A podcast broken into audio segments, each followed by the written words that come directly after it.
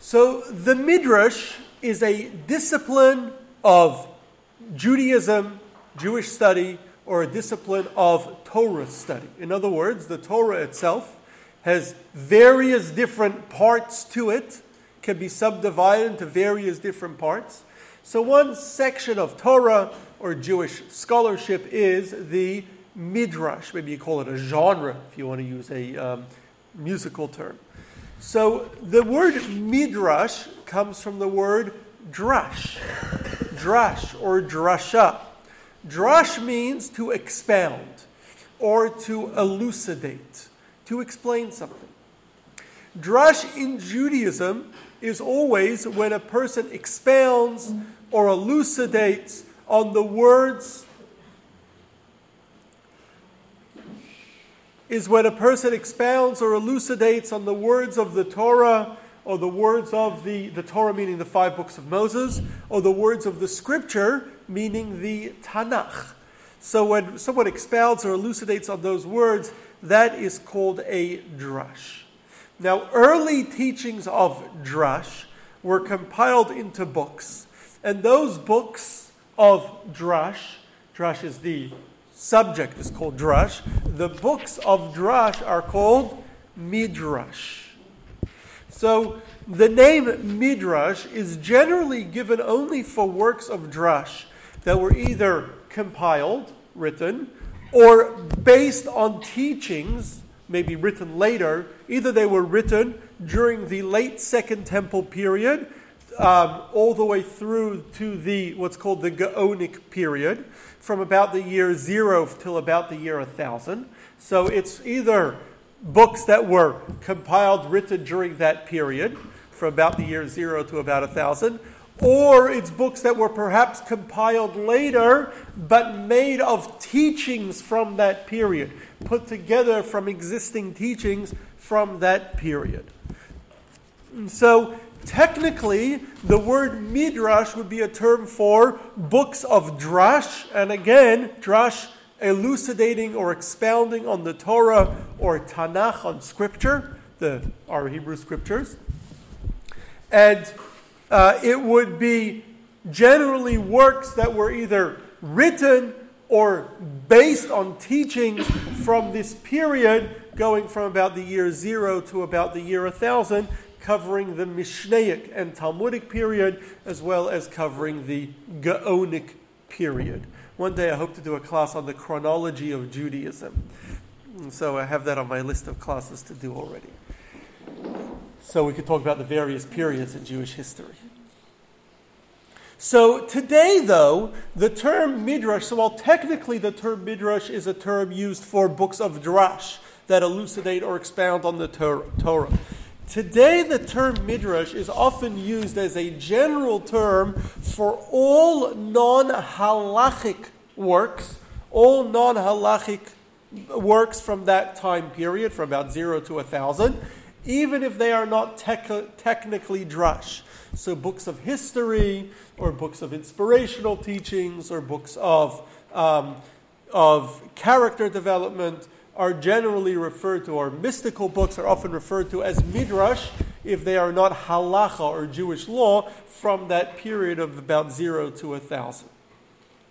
Now, it can be a little confusing, because while on the one hand we use the term Midrash to refer to just about all non-halachic works from this period, from the this period of about 0 to 1000, there are actually halachic works of drash meaning elucidating or explaining the Torah, that are based on Jewish law and focused on halacha or Jewish law, and they are also referred to as Midrash, which is really the correct technical use of the term. They are books of Drash, books that elucidate and explain and expound on the Torah.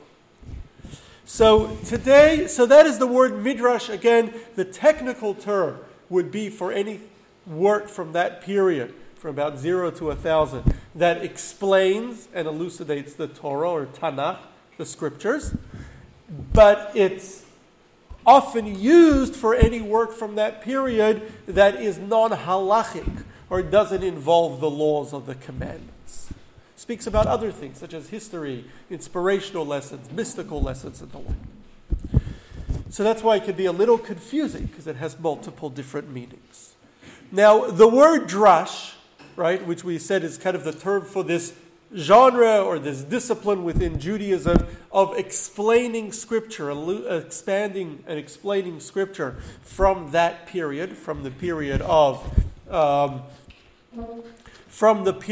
about 0 to 1,000, is also a term that is still used today, but it's used today because the word drash means to elucidate or expound. So it's often used today for any inspirational-based Torah talk. But we'll only use the word midrash for actual books of drash or books of non-halacha from that period of about 0 to 1,000. The word drash, which means to expound or elucidate, is used for any inspirational Torah speech, is often referred to in Hebrew as a drash, or drash would be the subject, or a drashah would be the noun, what you would call the speech, right? So a sermon, what in English we'd call a sermon, right? A religiously inspired speech.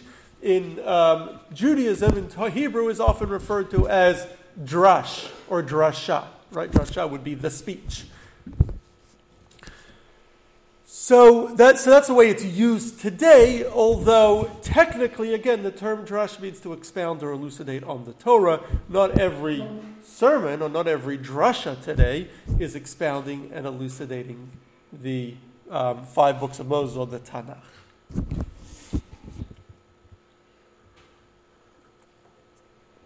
So what exactly does it mean to expound or elucidate the Torah? What is drash? The Zohar tells us that there are 4 different ways of studying the written Torah. The written Torah, the 5 books of Moses, which is the basis of Judaism. There are 4 ways to study it, and this has become the standard way when we split Torah into various disciplines. One of the ways we do it is by splitting it into these 4 groups, which are Pshat, Remez, Drush, and Sod. Pshat, Remez, Drush, and Sod. And the acronym, if you take the first letter of each word, it spells Pardes. Pardes is an orchard in Hebrew. So the Pshat is the basic meaning, trying to understand the words exactly as they are written, explaining the words exactly as they are. We have some early works of Pshat going back 2,000 years. Most of the early works of Pshat were early translations. So early translations could often be referred to as Pshat, Tirgumim. Most classic is Unkelus, right? Gives us the basic translation of the Torah so that you understand it. Places where the Torah's words are cryptic, the translations will usually spell out exactly what it means. Now, there have been many works of Pshat. Most works of Pshat that we have are from the last on Scripture, are from the last 1,000 years. The most classic commentary of Pshat, basic understanding of the Torah, is Rashi. We once did a class on Rashi. Rashi was written about 900 years ago. And now, not always is the basic commentary, the basic understanding, the simple meaning of the words, not always is it so easy to find. Sometimes verses just don't read easily. They're written cryptically. What does it mean? Sometimes verses appear to contradict each other. What do they mean? So even understanding the basic meaning of the Torah often requires some in-depth analysis. It's not simple, right? We call it the simple meaning, but it's not really simple. It's the most basic meaning. It's its most we could call it its most straightforward understanding. But often a straightforward understanding can involve some level of complexity, because to take the words at face value, they often make no sense.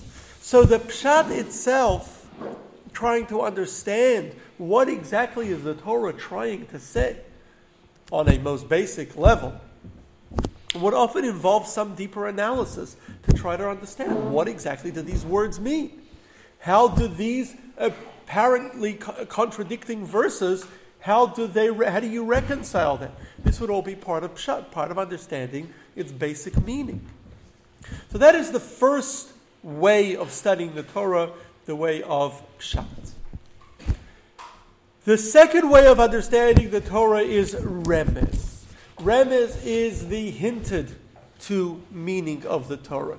Hinted to meaning in the Torah, we know that every word in the Torah is there to teach us something. There is not a single extra word in the Torah. There isn't a single extra letter in the Torah. Every letter that the Torah taught us has a meaning. While it may appear sometimes that the words are there, kind of a double reading, a double expression, are there just for the poetry of it, or just for linguistics, it's never there just for the sound of it. It's always there to teach us something. Every word teaches us something. Every single letter teaches us something in the Torah. So the Remez then finds the deeper hint that can be found in every single word, in every single letter of the Torah. The third form of studying the Torah is Drash. Drash is a deeper meaning of the Torah, essentially working to decode the Torah. According to our tradition, the written word of the Torah was written in code. It's all the written Torah is written in code. And although it makes sense to read face value most of the time, not always, some parts are very cryptic, but most of it reads pretty straightforward most of the time, but it is actually written in code. And it's all code. So what you need is you need to have the keys to be able to decipher that code in order to be able to know what the Torah is really saying. Now we were given those keys. Our oral Torah, which is the oral teachings that God taught Moses before God gave him the written Torah. As we've mentioned in previous classes, in the class we did on the oral Torah, the oral Torah was taught to Moses on Mount Sinai. The written Torah was written by Moses at the end of his life, 40 years later. So the oral Torah was gradually taught over 40 years, but the bulk of it was taught at the beginning, when he was on Mount Sinai. So the oral Torah also included when God dictated the written word to Moses. God taught Moses the keys to be able to decipher the code of the Torah. Those keys are, we have actually 13 keys to decipher the, the halachot of the Torah, the halachic teachings of the Torah, shlosh esrei midot, and 32 keys to decipher the non-halachic or aggadic parts of the Torah. And so if you know those keys to decipher the Torah, and those keys are not simple, they're complex. If you know those keys to decipher the Torah, you can use those and you can that way read the Torah differently and see the meaning behind every word and every letter, but in through reading it through those lenses, through the lenses of those keys, you're able to decipher the Torah.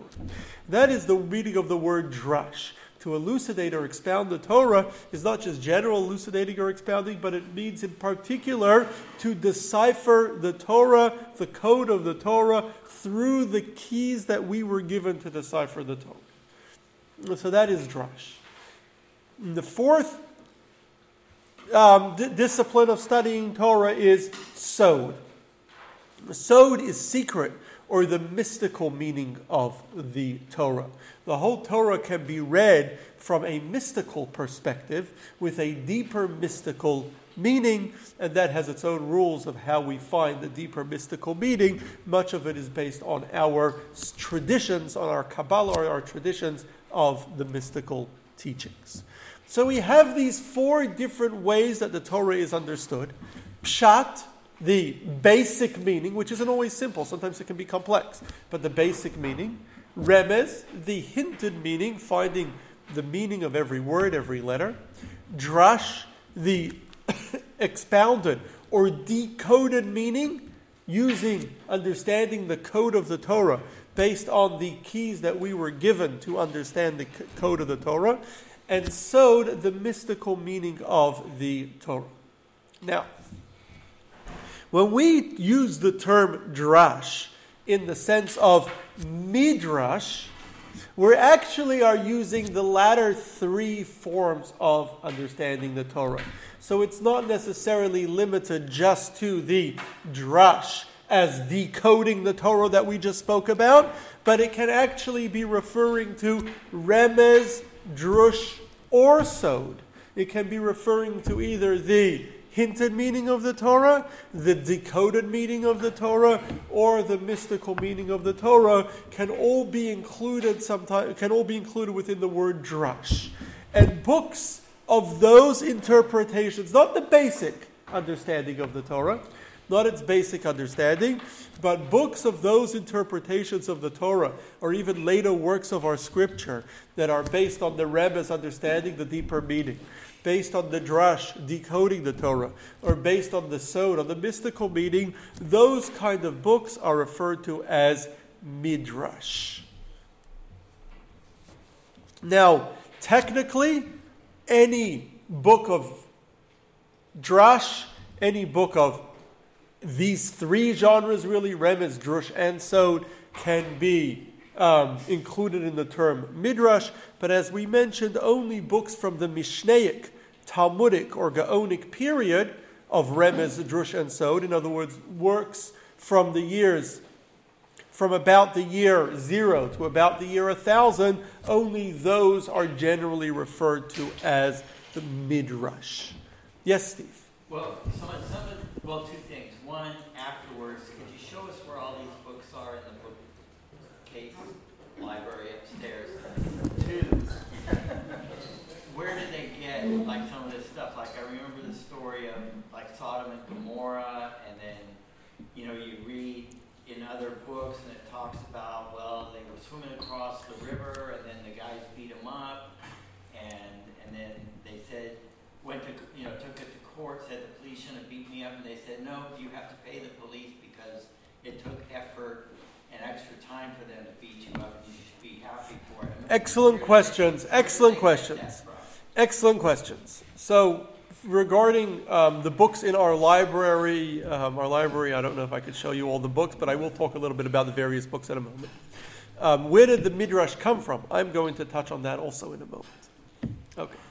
So the Midrashim and the Drash can be split into, right, there's different ways you can split disciplines, or subjects of the Torah. So for now we spoke about Pshat, Remez, Drush, and Sod. 4 different ways of expounding or understanding and studying the Torah. But we can also look at it from a different perspective. Torah can be split into 2 different categories. Halacha, which is the laws of the Torah, and Agada, which is essentially a term for everything that is not laws. So the laws of the Torah would be the rules of the 613 commandments. God gave us 613 commandments. The details of those rules would all be halacha, are all referred to as halacha, the laws. There are also later enacted laws that were made by the Sanhedrin, by the Supreme Council of Judaism, such as the festivals of Hanukkah and Purim that came later, are not mentioned in the Torah. Those are also included in halacha, in the laws of the Torah. But then in addition to the laws of the Torah, there is also all the other teachings of the Torah, non-laws. And that includes the history, the stories, inspirational lessons, character development, mystical teachings about our relationship with the spiritual and our relationship with God. All those things are all lumped together in the term Aggadah, or the non-halachic parts of Torah. So Midrash can refer to both halacha and agada, both the halachic parts of Torah and the non-halachic parts of Torah. Again, usually used to refer to books from this period of about 0 to 1,000. Now, again, as I mentioned earlier, it's a little bit confusing because Drash means two things. It technically means expounding or elucidating the Torah, usually through the forms of Remez, Drush, and Sod. The hinted meaning, the decoded meaning, and the mystical meaning. So it's the elucidating and understanding the Torah. So there can be Midrashim of both Halacha and non-Halacha Aggadah that are elucidating or expounding, built on the words of the written Torah, or built on the words of other books of our scripture.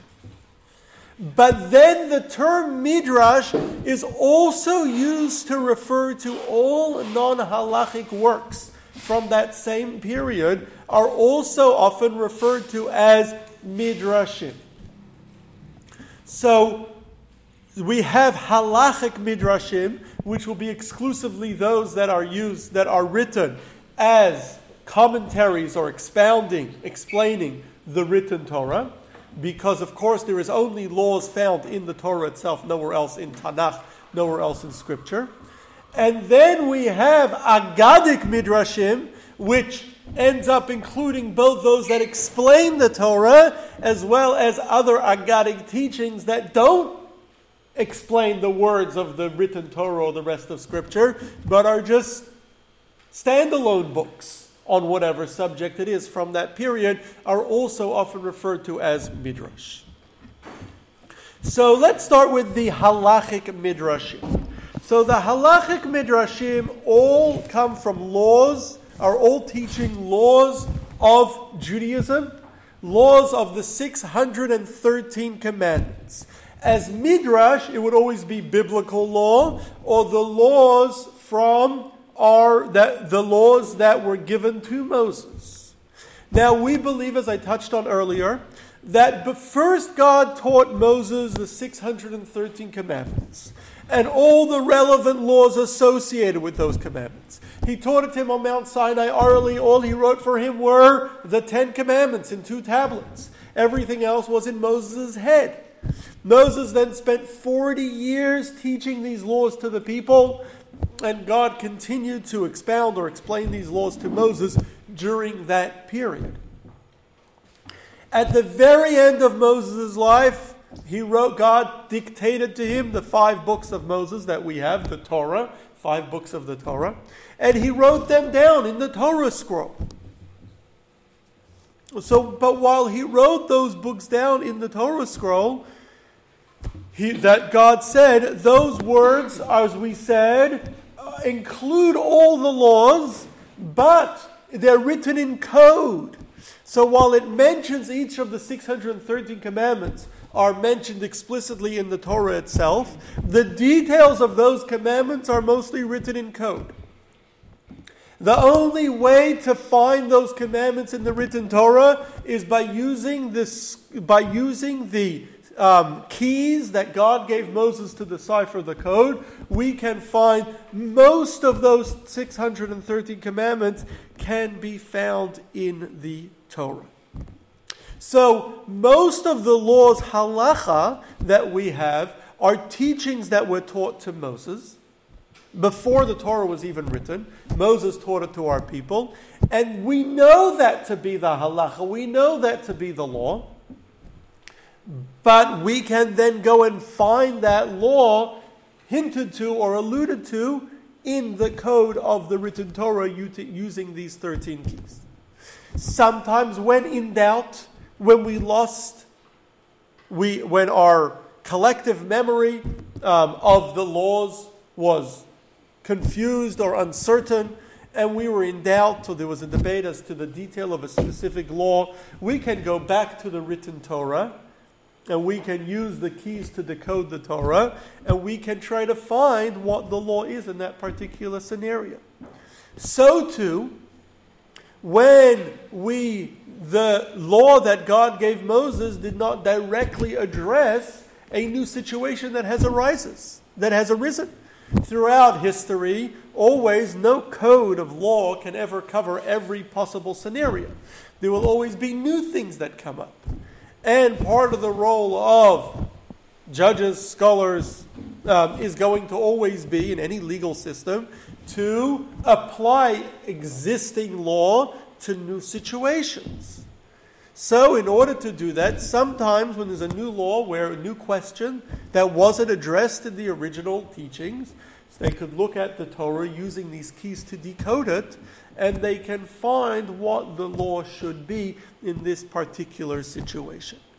So the halachic midrashim essentially explain and elucidate the Torah, and what they do is they explain every word and every letter. What is this word teaching? What is this letter teaching? Why is it in this order? What are we decoding over here? We use various, one key in the code is Gzereshavah, where if it the Torah uses the same word in two places, and in one place the details are clear, and in the other place the details are ambiguous, we apply the rules from the place where it used that word. Where it's clear, we apply it to the other place where it's ambiguous, where the same word is used. That's one of the 13 principles. And another principle, for example, is if you have a general term in the Torah, and then the Torah then details it again, and then you have another general term in the Torah, and sometimes you read the Torah and it doesn't, why would the Torah do that? The Torah says if you lose an item, if you lose an ox, a donkey, a garment, or any lost item. Why does it say that? Lose an item, ox, donkey, garment, any lost item. Say lose an item. Why does it need to give the examples and then repeat itself? So that is what we call a klal or prato klal. A general term, specific term, general term. That is coming to tell you that anything that is similar to those particular examples would be included.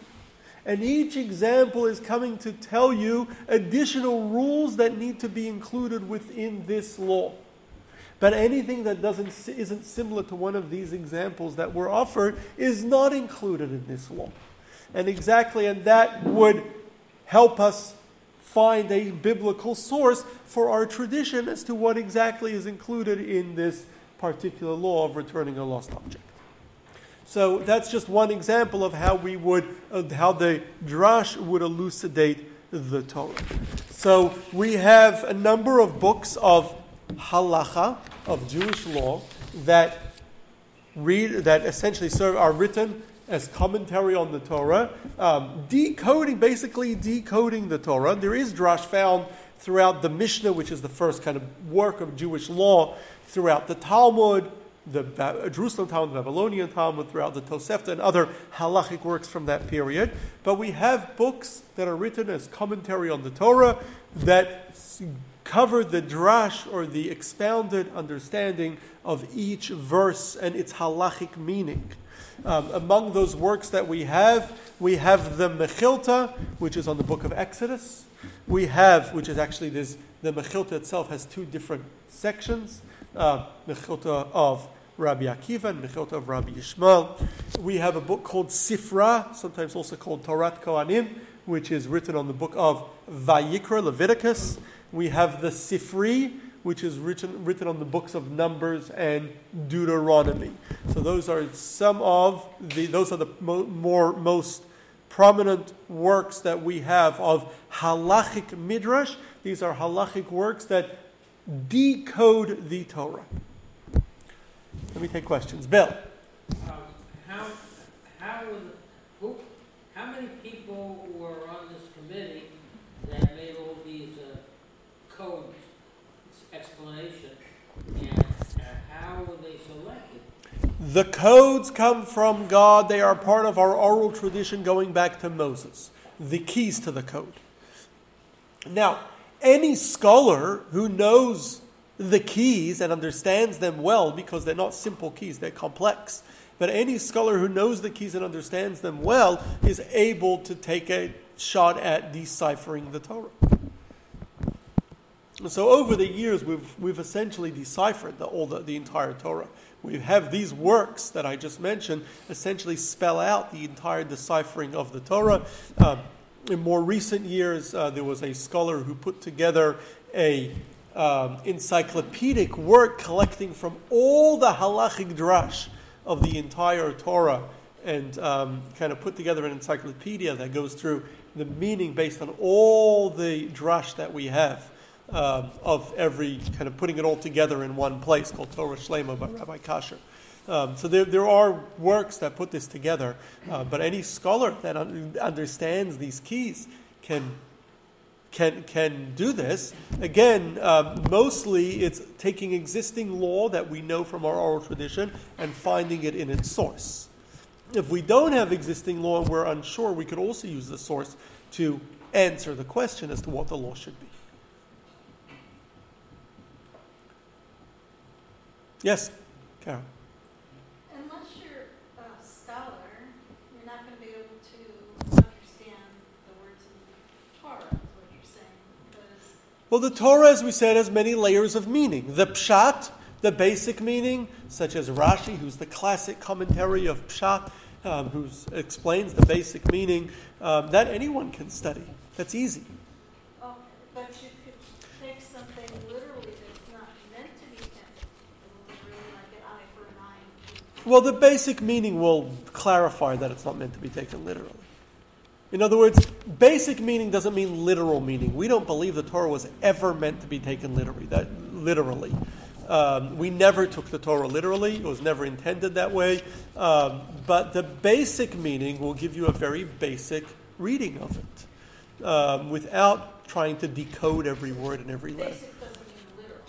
Basic is not literal. Definitely not. The Torah was never written to be taken literally.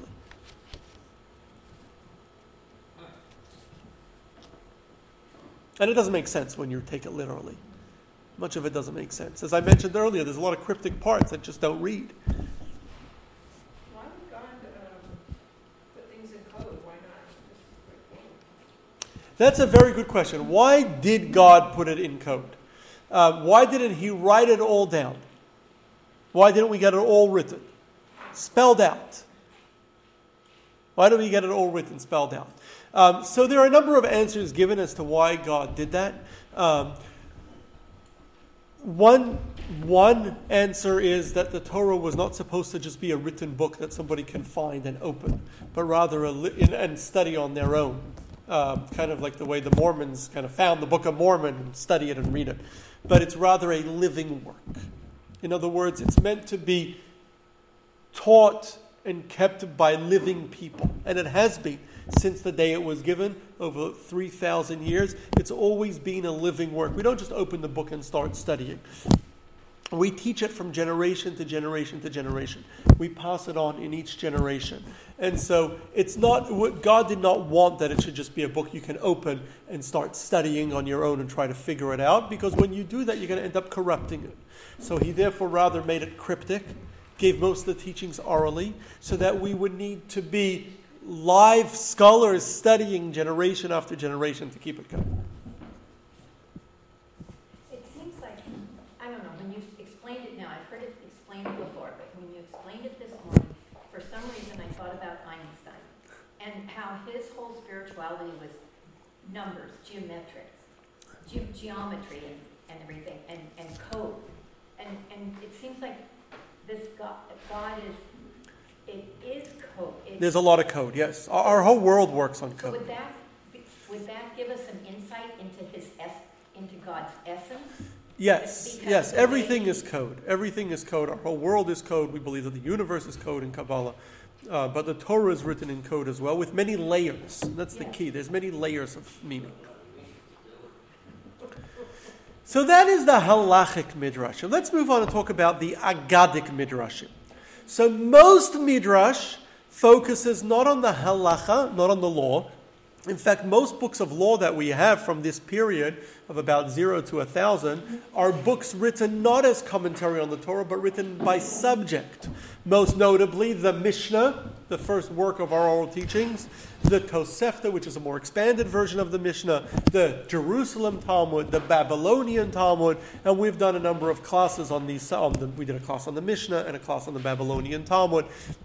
So a lot of the works that were written in Halacha, Jewish law, were not written as works to decode the written Torah, but were rather written as works as laws based on subject, written by subject, standalone books. Most works of Midrash, commentary elucidating the Torah, are Aggadic or non-Halachic, and there are many works that include both. In other words, they'll touch on both the halachic meanings and the non-halachic, the Aggadic meanings as well.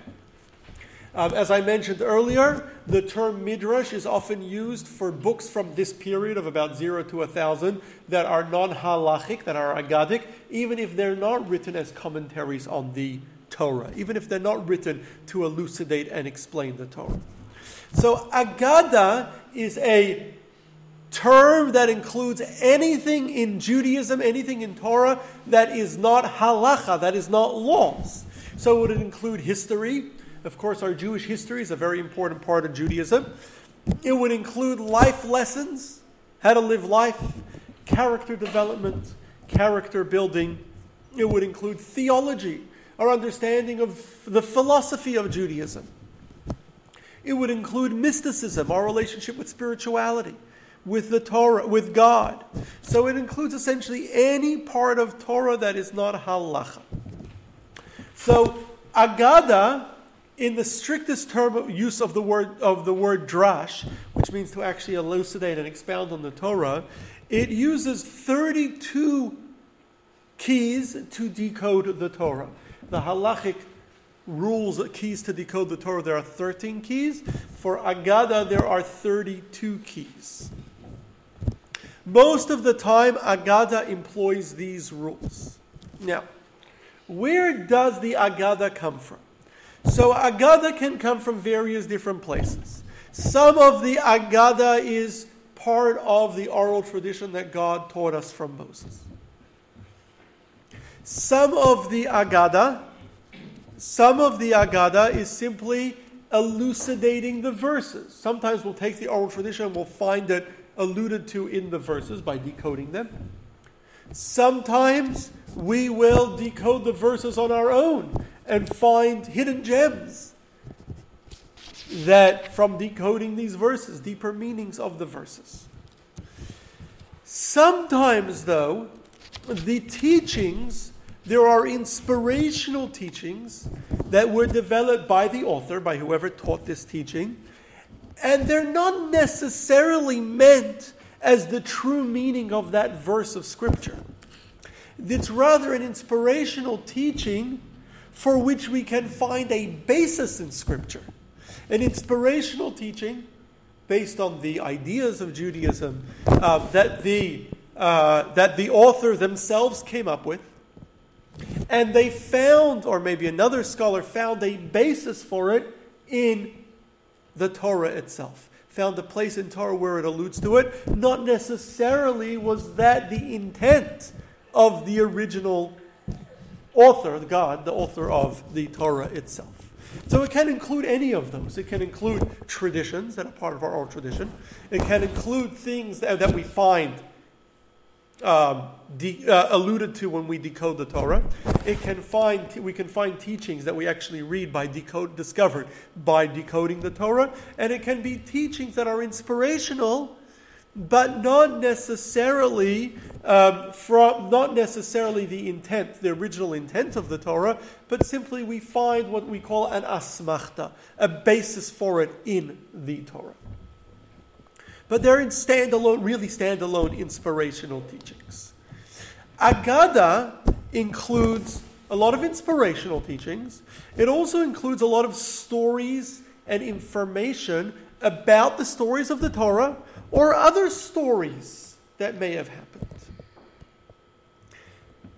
And now, as Steve pointed out earlier, Some of those stories just give you a deeper understanding of the event, of how the event happened. Some of those stories include information that is extremely unrealistic. Unrealistic. And there's a lot of these stories that are very, very unrealistic, found throughout the Midrashim, throughout Aggadah, in all sorts of, both in Midrashim and in other sources, Talmudic sources and other places. There are many stories that are totally unrealistic. Now, sometimes we mean those stories were meant to be taken at face value. Usually if it's referring to a particular miracle, we're explaining the miracle of the splitting of the sea and we add details to it. It may be unrealistic, but the truth is the splitting of the sea is unrealistic as well. But we believe God performed the miracle and we believe that it happened as is. Sometimes, though, they're not intended to explain any particular miracle. And so then they're not meant to be taken at face value. They're rather taught to us to give us a deeper understanding, to give us a deeper lesson. And the Midrash, or the Aggadic teachings in the Midrashim, as well as the Aggadic teachings in the Talmud and in other Jewish works, are often not meant to be taken at face value, but are meant to be understood as a metaphor with a deeper meaning and a deeper understanding for us to understand, for us to teach. And it's important to see the deeper understanding. We did a class a little while ago where we spoke about Aggadah, and we asked, the class was, is every story in the Torah true? Right? We did a class on that as to whether every detail in the Torah is true, and then we spoke about the Aggadic stories and as to whether they are true or not. Again, and if they're meant to be, what we explained then was that if they're unrealistic, but they're meant to explain a particular miracle, then we believe they are true.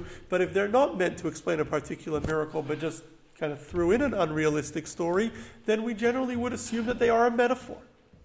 Not always can we know definitively if the story is true or isn't true. And the truth is, it doesn't always matter. What does matter is the lessons that we take from those stories and the inspiration, the lessons that we take from the stories. And we spoke about this in greater detail when we did that class about whether the words of the Torah is true. So we have a number, many midrashim that are either midrashim of Aggadah or midrashim that include both halacha and Aggadah. Most midrashim, now most halachic midrashim that we spoke about earlier, the Mechilta, Sifra, Sifri, most of them are very early in Jewish history. Most of them were written about the year 0 to 200. To 300. Most of the non-halachic midrashim come from later, come from about the year 300 and onwards. Most of them were compiled later, although many of the teachings are ancient. Many of the teachings will quote scholars from the Mishnaic period, which is about 0 to 200, or even before that. So while the teachings may be ancient, most of them were written later, and many of the teachings do indeed come from later. Now, we have many works of Aggadic Midrashim. There was at one point many more Aggadic Midrashim that didn't survive. It's amazing that we have hundreds and hundreds of works that survived, some of them very large, that survived from 1,500, 2,000 years ago. That's amazing. There was no printing then. It's all survived handwritten works. And we don't have originals from them because paper parchment doesn't last that long. We don't have our oldest Jewish paper books come from about 1300 years ago. That's the oldest that we actually have existing, and very little we have from that. Most of it's copies. But it's amazing that we have so much that did survive. But we do know there was a lot more because we have other books that quote earlier books that we don't have anymore. And there are hundreds of books that are quoted that we don't have the originals from this period of 0 to 1,000, which is, there aren't a lot of books from that period at all that exist anywhere. But in Judaism, we have hundreds of such books that still exist, many of them being Midrash. So, some of our Midrashim from this period are written in Aramaic. Aramaic was the spoken language at the time. Most Jewish works written from about the year 300 to 200 and onwards till about the year 700, a little bit after the Arab conquest, when most Jews spoke Aramaic. Most works written in that about 400-year period are written in Aramaic. That's when the Babylonian Talmud was written. It's written in Aramaic. The Jerusalem Talmud was written. And so most works from that period are written in Aramaic. But there are other midrashim from earlier or later that are written in Hebrew. So the most popular comprehensive work of midrash is the Midrash Rabbah. Midrash Rabbah is made up of 5 different books, one on each book of the Torah: Bereshit, Genesis; Shemot, Exodus; Vayikra, Leviticus; Bamidbar, Numbers; and Devarim, Deuteronomy. So it's 5 different works. We believe that each of those 5 books were compiled and put together in different places and different times. So although the style is similar, they're actually, each book is different. And they were all put together. Midrash Rabbah, Bereshit Rabbah, the book on Genesis, is thought to be quite a bit older than the others, but they're all put together about 1,000 years ago. They are mostly in Aramaic, and they are the largest, most comprehensive, popular work of Midrash. We do have another, much larger and more comprehensive book of Midrash that was written in Yemen. And this was popular among Yemenite Jews, use this. But because Yemen was so far removed from most other Jewish communities, and there was communication, but minimal communication between Yemenite Jews and other communities. So while they had it, funny that it tends to happen that isolated communities know about everybody else, but everybody else doesn't know about them. Right? And that's true always throughout history. Isolated countries, nobody knows about them, but they know about everyone else. So the Yemenite community had all the books written by Jews around the world. But Jews around the world did not have Yemenite books. It wasn't until the mid-19th century that European Jews discovered the Midrash Haggadah, the Yemenite Midrash, which today is widely available, the Midrash Haggadah from Yemen. Other classic midrashim are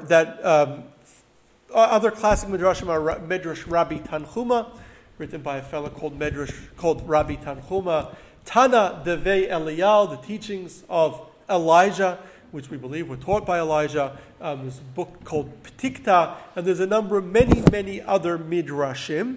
Those are midrashim that are written as commentary on the Torah, elucidating the Torah, kind of the technical use of the term midrash. There are also other works of Aggadah from that period that are not really midrash. They're not written as commentaries on the Torah, as elucidating the Torah, but they're nevertheless referred to as midrashim. Examples are Pirkei de Rabbi Eliezer and Sefer HaYashar, which are both books of Jewish history written from that period. We also have mystical books from that period that are not technically midrash, but often lumped in together.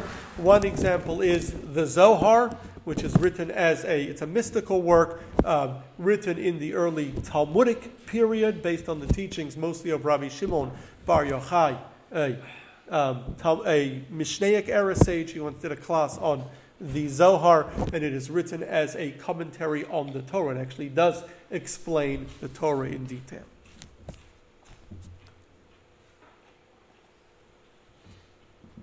So today, we have many midrashim. Many midrashim have been printed. There are what we call the major midrashim, large works, Midrash Rabbah, which is a 5-volume work in Aramaic. We have Midrash Tanhuma, which is a large collection. We have many other books of midrash. There were also later midrashim that were put together. In other words, in the medieval period, from about the year 1000 to about the year 1500, during those 500 years or so, there were a number of people who gathered together midrashim. Generally, they were darshanim, preachers. There were Jewish preachers that would go around and speak, and they were popular preachers. And so they liked to quote from the midrashim. So they often put together books of midrash. And many of these books, and probably the most famous of this is Yalkut Shimoni, put together by Rabbi Shimon Hadarshan in the 1300s. And these kind, there's another book called Yalkut Haruveni, but from Ruvain Hadarshan, and there's a number of other, Yalkut HaMachiri, and there's a number of other of these later collections of Midrash that were put together during the medieval period, from about the year 1000 to about the year 1500. Most of these books include many Midrashim that we don't have. In other words, they collected from Midrashim that they had, because they were presumably collectors that had spent their time collecting manuscripts of Midrashim, and many of their manuscripts didn't survive. Their collections became popular and survived and were eventually printed, but the manuscripts they used often didn't survive, and so Yalkut Shimoni, the most popular or most classic of these collections of midrashim written later, includes a large percentage of its quote of the midrashim that it quotes. Actually, we don't have in any of, or we don't have the original books of midrash that he got it from, that he quoted it from. We believe that he had a source for each thing that he wrote, but we just like I've mentioned earlier, we lost a lot of the midrashim. So today we have many midrashim. We have well over 200 books of Midrash that did survive. So 200 books, some of them are very small. Some of them are extremely short. Most of them are short. Some of them are fairly large. But together they make up the basis of the commentary on the Torah. And later classic commentaries like Rashi, like Ramban, Rav Moshe ben Nachman, Ibn Ezra, and many others use the Midrashim in order to explain the Torah itself. They also serve as the basis of our history, the basis of our understanding of our early history. They also serve as the basis of Jewish inspirational teachings and character development and character building, which has always been a big part of Judaism. We have many books written on character development and character building. They also serve as the basis of the mystical side of Judaism. So today, thankfully, everything has been printed. You can get it all in print. So you can get much of it today online.